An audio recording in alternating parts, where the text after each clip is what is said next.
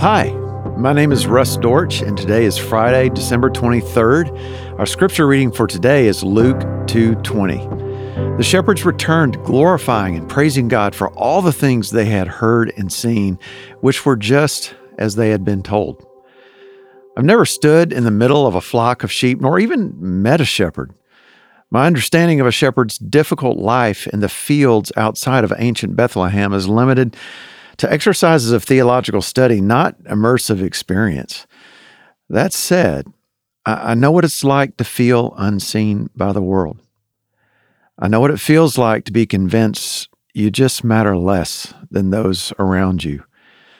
Growing up, I never wanted for the necessary life sustaining things, but alcoholism had a devastating effect on our home.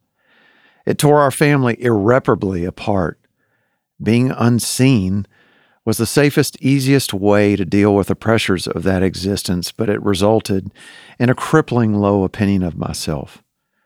Thankfully, even in my darkest moments, I, I was never hidden from the loving God who sees.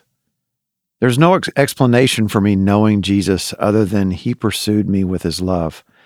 Through other believers, divine circumstances, His Word, and the Holy Spirit, Jesus transcended my circumstances with His grace.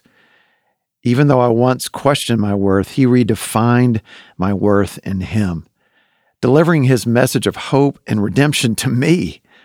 See what great love the Father has lavished on us that we should be called children of God, and that is what we are. 1 John 3 1. I would imagine the shepherds may have questioned why they, the humblest of people, would be recipients of the extraordinary good news of the Messiah's birth. To experience the angelic host singing, Glory to God in the highest heaven, and on earth, peace to those on whom his favor rests. Yet the God who spoke the universe into existence picked them to be among the first to hear the good news about Jesus. They were not unseen by the God who looks beyond outward appearances to the heart. Upon seeing the Christ child with their own eyes, they were quick to spread the news of his birth. Scripture tells us they returned, presumably, to their lives, glorifying and praising God for all the things they had heard and seen, which were just as they had been told. Luke 2:20. Matthew Henry says of the shepherd's response, God's goodwill to men manifested in sending the Messiah, rebounds to his praise. Other works of God are for his glory, but the redemption of the world is for his glory in the highest. God captivated the shepherds with the good news of the Messiah, and they rebounded with praise for his glory in the highest.